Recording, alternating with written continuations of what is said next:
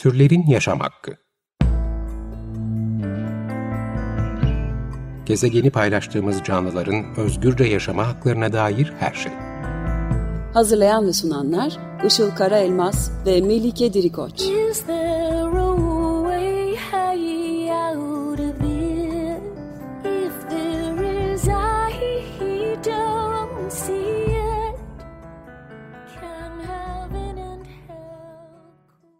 Merhabalar, 95.0 Açık Radyo'da Türlerin Yaşam Hakkı programı başladı. Ben Melike Dirikoç. Merhabalar, ben de Işıl Karaelmaz. Bu haftaki destekçimiz Hayri Uzel'e e, çok teşekkür ederek başlayalım. Aynı zamanda e, kendisine buradan sevgi ve selamlarımı iletmek istiyorum. E, tanıdığım birisi olduğu için. Bu haftaki konumuza Melike nasıl girelim? E, bu haftaki konumuz e, geçtiğimiz haftalarda devam eden tartışmalar e, çerçevesinde e, fake news olarak adlandırılan yani işte sahte haber e, olarak çevirebiliriz.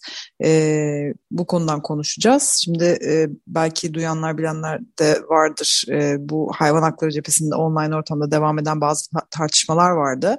E, tabii bu noktada bu tartışmaların e, odağında da bolca bir, bilgi kirliliği, işte yanlış bilgi, bunların e, üretilmenin nefret söylemiyle olan ilişkisi ve e, işte bu nefret söylemenin tabii ki e, sonuçlarını ele alacağız bugün. Bunlardan bahsedeceğiz.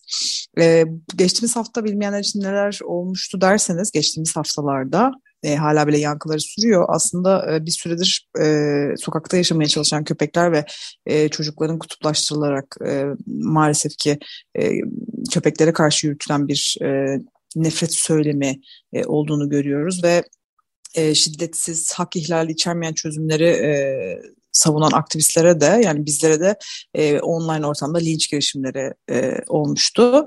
E, onun dışında yine bizim e, de programda daha öncesinde konuk aldığımız aynı zamanda arkadaşımız arkadaşımız olan Doktor Suat Erus'un e, çocukların vegan beslenmesi üzerine e, söyledikleri üzerinden yine kendisine ve ailesine yapılan e, bir yine online ortamda linç ortamı e, oluştu belli bir kesim e, insan tarafından. E, bu iki olaydan yola çıkarak aslında e, şunu düşündük. Özellikle sosyal medyada çok hızlı yayılan bu e, e, yanlış, manipüle edilmiş ve e, işte kişisel aslında e, görüşlere dayanan bu bilgi sirkülasyonunun e, ve herkesin kendi doğrusu üzerinden yaratılan bu kutuplaşmanın ve nefret e, kültürünün e, biraz da bizi nereye götürdüğünü e, incelemek istedik bugün. E, gerçeklik ötesi e, olarak da e, çevirebileceğimiz post-truth e, kelimesi Oxford Sözlük tarafından 2016 yılında yılın kelimesi seçilmişti. E, biz de hatta e, post-truth'la alakalı bir bölüm e, yapmıştık türlerin yaşam hakkında. E, işte zaten e, içinde bulunduğumuz zamanı çok iyi özetliyor e, post-truth. E, şöyle e, açıklanabilir tanımı e, olguların ve ortak aklın bırakılmasına dayalı dayanaksız bir sanal iletişim çağı yani bu bir gerçekten özeti e, diyebiliriz e, olan bitenin. E, yani bu çağda herkes kendi düşüncesini e, herhangi bir bilimsel olguya, bir temele dayandırmadan e, gerçekmiş ya da gerçek olabilirmiş gibi sunabiliyor. E, bu olurken de tabii sadece insanların düşünceleri değil, e, başkalarının düşüncelerinin ya da dışarıdaki bilgilerinin de kişinin kendi zihni ve inançları aracılığıyla eğilip bükülerek tekrar e, iletişim döngüsüne sokulabildiğini görüyoruz. E, bu da e, bu manipüle edilme hali de fake news yani sahte haber olarak e, dediğimiz şeyin ortaya çıkmasına sebep oluyor. E, bu sahte haber ve e, post-truth çağında bir yandan e, neredeyse kimse e, söylediklerinden sorumlu da tutulamaz hale geliyor. İşte biri çıkıp e, bilimin e, söylediği şey tamamen ters düşen örneğin bir komplo teorisinin gerçekliği ile alakalı bir şeyler söylediğinde e, bir haberi ya da bilgiyi istemli ya da istemsiz şekilde manipüle ederek tekrar dolaşıma soktuğunda ya da bir konuda tamamen asılsız bir haber çıkardığında, nefret söylemi yarattığında e, bunu söylemesini ya da yapmasını denetleyecek ve e, engelleyecek bir mekanizma e, tam olarak henüz yok ne yazık ki. E, bu noktada da aslında bu e, fake news yani sahte e, haber, sahte bilginin e, belki de çeşitlerinden e, bahsetmek iyi olur.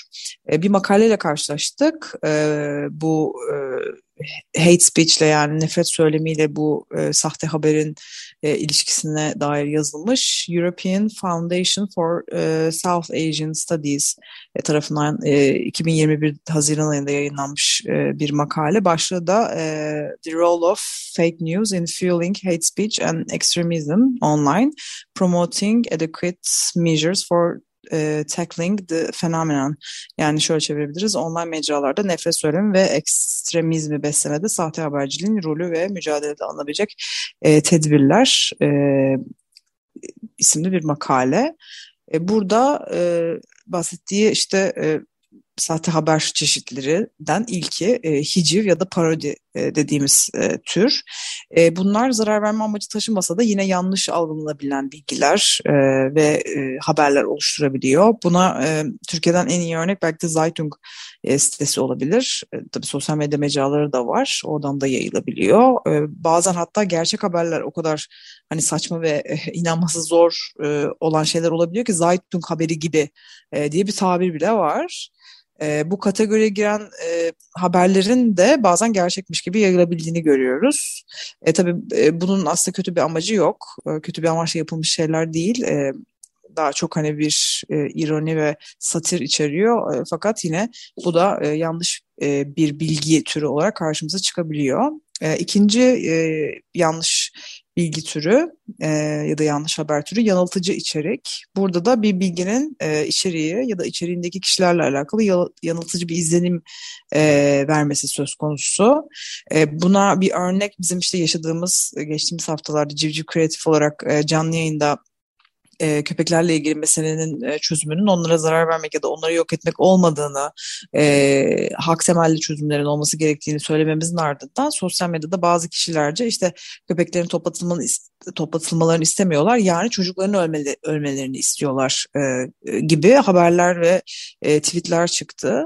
E, burada da söylemin ve kişinin niyetinin dışında bir niyet ataması yapılarak aslında bu yönde bir algı yaratılmaya çalışıldığını görüyoruz. Yani e, bilinçli bir şekilde e, sanki böyle bir e, niyet varmış gibi e, maalesef bir tablo çizilmeye çalışıldı. E, bir başka sahte haber e, çeşidi e, paylaşanın e, sahte olması ya da taklit e, etmesi başka birine. E, bu durumda da e, başka birisine ait bir bilginin farklı kişilerde sanki kendilerininmiş gibi paylaşılması e, ya da bir e, haber kaynağının başka bir kaynakmış gibi gösterilmesi söz konusu. Ee, bir başka sahte haber türü e, üretilmiş içerik yani baştan üretilen. Bu da aslında olmayan bir e, içeriğin e, ya da birinin söylemediği bir sözün örneğin sıfırdan üretilmesi demek. Burada da bilerek ve kasıtlı olarak bir zarar verme amacı söz konusu. E, buna bir örnek benim ilk aklıma gelen şeylerden biri gezi olaylarında e, aslında olduğu söylenen ancak kimsenin görmediği ya da kayıt altına alınama, alınamamış olaylar vardı. E, bu Bunun e, sonradan üretilmiş bir üretilmiş bir içerik olduğunu söyleyebiliriz. Bu kategoriye giriyor. Ee, bir başka yine e, tür yanlış e, haber ya da bilgi yanlış bağlantı. Burada bir haberin başlığının, görselinin ya da açıklamalarının haberin içeriğiyle uyuşmaması e, söz konusu oluyor. Bunu özellikle clickbait dediğimiz haber türlerinde görüyoruz. İşte görselde tamamen ilgi çekici belki tıklamaya iten bir şey var ama içeriği okuduğunuzda aslında görselle hiçbir alakası olmadığını görüyorsunuz. E, tabii bunlar da yanıltıcı e, bir e, durum oluşturuyor. E, bir başka yanlış bilgi türü yanlış bağlam. Burada da aslında var olan doğru bir bilgi var evet ama içinde bulunduğu olaylar ve e, ilişkiler örgüsünden koparılarak e, farklı bir anlatı içinde e, sunuluyor bu bilgi. Dolayısıyla yine yanlış bir bilgiye dönüşüyor. E, ve son olarak da manipüle edilmiş içerik. E, yani gerçekte var olan bir içeriğin e, ya da haberin aslında üzerinde oynanması e, bazı özelliklerinin e, değiştirmesi anlamına geliyor. E, belki de en sık gördüğümüz örnekler e, işte görseller, e, fotoğraf olabilir ya da videolar e, oluyor. Bunların e, gerçekte olan e, halleriyle oynanarak aslında yine bu da yanlış bir e, bilgi e, üretilmesine sebep oluyor. E, tabii bir bilginin istemsizce de olsa yanlış bir şekilde sirkülasyona girmesi kötü. E, ancak e, bilerek ve bilmeden yapılan yanlış haber arasında tabii en bariz fark bilerek yapılanın kasıtlı olarak birine ya da bir gruba zarar vermek için yapılması ve e, toplumda gruplara ya da kişilere karşı bir nefretin e, bir gerçekleşmesini e, amaçlamak. E, tabii bunun ne derece tehlikeli olduğunu aslında sosyal medya öncesi zamanlarda da aslında yaşadık gördük. Bunun bir örnek örneği de e, 6-7 Eylül olaylarıdır. E, 6-7 Eylül 1955'te İstanbul'da e, Rum kökenli e, kişilere yapılan linç de aslında böyle bir yalan haberin e, sonucuydu. Böyle bir e, galeyana getiren e, bir haber sonucu maalesef e, çok ciddi sonuçları olan e, insanların çok ciddi zarar gördüğü e, bir durum oluşmuş oldu. E, bu bağlamda da sahte haberin nefret söylemleri ve nefret suçlarıyla da yakın ilişkisi olduğunu görüyoruz. E, çünkü e, zaten toplumda e, ayrımcılıklar ve nefret söylemi de e, hazırda e, varken buna yeni bir boyut ve hız kazandırmış oluyor e, bu haberler, bu e, yalan haber. Hmm, e, işte bu nefreti körükleyecek haline, e, e körükle, körükleyecek hale getiriyor ve e, iyice o e, grubu ya da o kişileri aslında e, hedef gösteriyor ve e, onların hani adeta artık toplumdan e, uzaklaştırılmasına e, şey yapacak, e, sebep olacak olaylar silsilesine bile sebep olabiliyor. E, yine bu işte köpeklere yönelik nefret söylemleri konusunda en son Yıldız Silver'in e, söylediği şeyler vardı. E, işte köpeklerin insanları yediğini falan söylemiş mesela en son bir tweetinde. E, bu da ki saptırma oluyor. Hani e, böyle bir durum olmadığı halde aslında sorun e, insan ve insan olmayan e, hayvanların etkileşiminin bozulduğu bir dünya ve işte bunun yarattığı e, problemlerken e, burada işte e, birilerini yediği gibi bir şey söylemek yine maalesef e, hedef gösterme ve e, yalan bilgi, yanlış bilgi üretimi oluyor. Ve tabii maalesef e, sonrasında da açık açık e, köpekleri öldürmeye çağrı yapmak ve bunun sonucunda da bu çağrının da karşılıksız kalmadığını da gö- e, gördük maalesef ki. Aslında hiçbir suçu olmayan, e, çoğu da küçük bebek olan e, hayvanlar zehirlendi.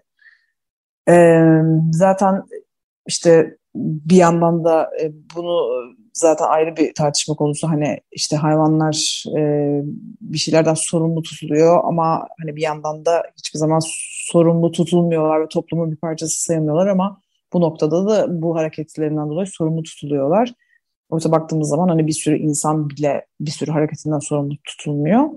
Ee, işte sonrasında yine bağlamdan çıkartma, işte milliyetçiliği kullanma, yine e, başka söylemler bu, bu şeyde milliyetçilik üzerine başka söylemler üretme gibi gibi aslında hani bu e, yanlış haberin, yanlış bilginin e, birçok örneğinin e, yer aldığı bazı tabii durumlarla karşılaştık. Ve e, tekrardan hani şunu da görmüş oluyoruz. Aslında bir yalan haber ya da işte olmayan bir şeyin e, varmış gibi gözükmesi ne kadar da e, kolay yapılabiliyor. Maalesef bu da tabii toplumu kutuplaştırmak, nefret yaratmak e, ve bizi daha çözümsüz bir yere götürmekten başka da e, hiçbir e, şey yaratmıyor aslında bakarsak. Evet, peki nasıl önlenebilir diye baktığımızda bu bilgi kirliliği veya nasıl mücadele edilebilir? Yine bu bahsettiğimiz aynı makaleye göre bu tür nefret söylemlerini önleyebilmek için ortaya konan farklı çabalar var ve bu çabaları üç kategoride topluyor makale. Bunlardan birincisi dezenformasyon ve radikal e, bu içeriklerin, ekstremist içeriklerin varlığını ve nefret söylemlerine erişimi kısıtlamaya yönelik çabalar var. İnternette bunu sosyal medya platformlarında özellikle raporlama e, ile görüyoruz. Filtreleme ve içeriğin kaldırılması e, da e, bunu takip ediyor. Veya da eğer gerekiyorsa yasal düzenlemelere başvurulması da olabilir. Sosyal medyada nefret söylemi içeren bir gönderiyi platformun yöneticilerine raporlamak çok önemli gerçekten. Ben bunu LinkedIn'de deneyimledim. E, bir LGBTİ haklarına dair bir post vardı ve bu postun altına e, yapılan bir yorumu gördüm. Aşağılayıcı, dışlayıcı bir nefret dili kullanılmıştı. Bunu raporladım ve hemen aynı gün içinde birkaç saat sonra o yorumun silindiğine dair de platformdan teyit aldım. Sanırım bu özellik artık tüm sosyal medya platformlarında var. Sadece gönderileri değil, reklamları da raporlamak mümkün. E, buna da bir örnek e, verebilirim. Mesela karşıma çıkan hayvansal içerikli ürünlerin e, olduğu reklamları e, ben raporluyorum şiddet içerikli diye.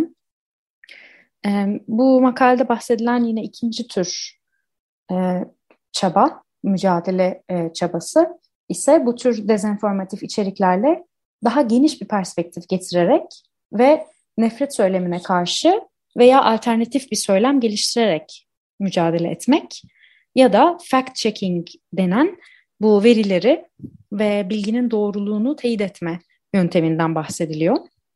Buna örnek olarak tabii e, Türkiye'de teyit.org gibi doğruluk platformlarını verebiliriz. E, yine sosyal medyada özellikle Twitter'da nefret söylemleriyle bu perspektifi genişleterek ve karşı söylemler geliştirerek mücadele edildiğini de sıkça görüyoruz. Mesela bu e, Melike bahsettiğin senin de vegan çocuk yetiştirme tartışmasında vardı bunun örnekleri. E, şöyle tepkiler gelmişti. İşte çocuğa sordunuz mu e, vegan mı olmak istiyor, niye vegan besliyorsunuz gibi tepkiler gelmişti. Fakat bunu soranlara esas olarak belki de sorulması gereken şey ona ölü hayvan yemek isteyip istemediğini veya bir buzağının sütünü içip içmek istemediğini sorduk mu peki? Toplum olarak tabii ki sormuyoruz. Bu şekilde karşılık vermek bir örnek olabilir belki. Nitekim e, daha yeni yayınlanan, Nisan 2022 tarihinde yayınlanan ve çocuklarda türcülüğün oluşumunu inceleyen bir araştırma var ve bu araştırmada ortaya konuldu ki çocuklar aslında belli bir yaşa kadar hayvanlara diğer insanlara davrandıkları gibi davranmak istiyorlar. Onları yemek olarak görmüyorlar ve de daha e, yaşlı, daha ileride e, olan insanlara göre çok daha az türcüler. Fakat büyüdükçe ailelerinin ve toplumun etkisiyle türcü hale geliyorlar. E, bu makaleyi de şimdi detaylarına çok gidecek vaktimiz yok ama e, Social Psychological and Personality Science dergisinde yayınlanmış. E, internette de mevcut linkini paylaşabiliriz. Bize e-mail atarsanız.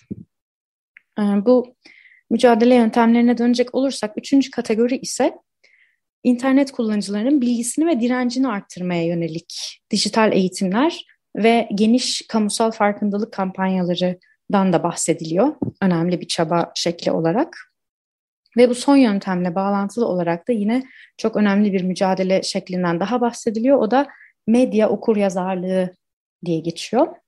Medya okur, okur yazarlığını şöyle tanımlayabiliriz. Farklı medya içerik türlerine ayırt edebilme, eleştirel ve analitik bir bakışla vermek istediğim mesajı ve içeriğin özgünlüğünü, doğruluğunu ve güvenilirliğin, güvenilirliğini değer, değerlendirebilme yetisi olarak tanımlayabiliriz. Bunun tabii detaylı eğitimleri mevcut ama özetle hangi stratejileri kapsadığını da burada e, söyleyelim. Yine bu makaleden alıntılayarak.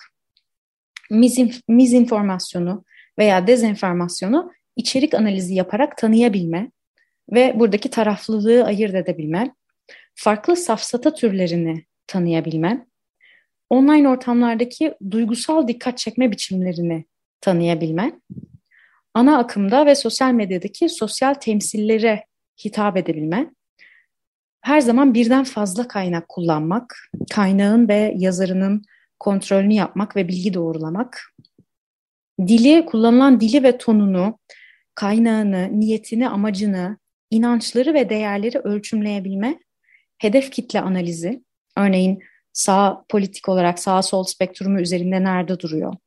E, yapılan verilen mesaj veya e, yapılan gönderi gibi. E, gönderide verilen rakamları ve hesapları sorgulama, bunun önemini belirleyebilme ve bilgi sentezleme, görselleri anlayabilme, görsel içerik analizi ve gösterge bilimsel analiz yapabilme, multimedya yetileri konusunda kendini geliştirme, yani kendi medyam, kendi medyamızı oluşturabilme, yaratıcılık, video veya metin oluşturabilme gibi e, çeşitli stratejiler mevcut. Yani bu konularda kendimizi eğitmek ve çevremize de tabii bunlardan bahsederek dezenformasyonun, bilgi kirliliğinin etkilerini azaltabilmek mümkün diyerek pozitif bir not, notla e, tamamlayabiliriz sanırım bugün. Evet yani şeyi çok görüyoruz. Çok galeyana gelme söz konusu bir şeyi hiç düşünmeden işte paylaşmak, retweet etmek, olanı gördüğüm şeye hemen inanmak yani resmen evet. bazen e, o Twitter'da bile scroll ederken duygularımızın değiştiğini hissediyoruz yani gördüğümüz ve okuduğumuz şeylerle bir an öfkelenip sonra başka şeyler hissedip yani bu bizi e, aslında kontrol ediyor. Düşüncelerimizi kontrol ediyor ve e, bunun da tabii ne kadar tehlikeli olabileceğini zaten hepimiz e, bence yani farkındayız. Daha çok farkına varmalıyız. Belki bununla alakalı da en e, şey sorumluluk düşen e, tabii e, platformların işte e, uygulayıcıları, kurucuları bunlarla alakalı tabii bazı girişimler var ama işte Facebook örneğin en son e, bir haberin doğru mu e, yoksa yanlış mı olabileceğiyle alakalı bir algoritma geliştirmişti. Hmm, Twitter'da da varmış o evet. E, evet evet ya da işte makaleyi okumak ister misiniz diye sormak işte retweet etmeden önce gibi gibi aslında şeyler var. Bunun tabii çoğalması e, ve bir yaptırımı da olması gerekiyor sanırım. Yoksa herkes her istediğini maalesef şu an söyleyebilir e, pozisyonda. E, bununla alakalı da umarım e, girişimler e, olur diyorum. E, ve süremizi bitirdik. Yavaş yavaş e, kapatalım istersen. 95.0 Açık Radyo'da Türlerin Yaşam Hakkını dinlediniz. Bugün e, sahte haberleri, bunların e, nefret söylemleriyle ilişkisini ve e, neler yapabileceğimizi bu konuda konuştuk. E, tüm soru ve yorumlarınız için bize e-mail yoluyla ulaşmak isterseniz e-mailimiz turlerinyasamakki.gmail.com e, Gotye, Smoke and Mirrors dinleyerek programı kapatıyoruz. Dinlediğiniz için teşekkürler. Haftaya görüşmek üzere. Hoşçakalın. Görüşmek üzere.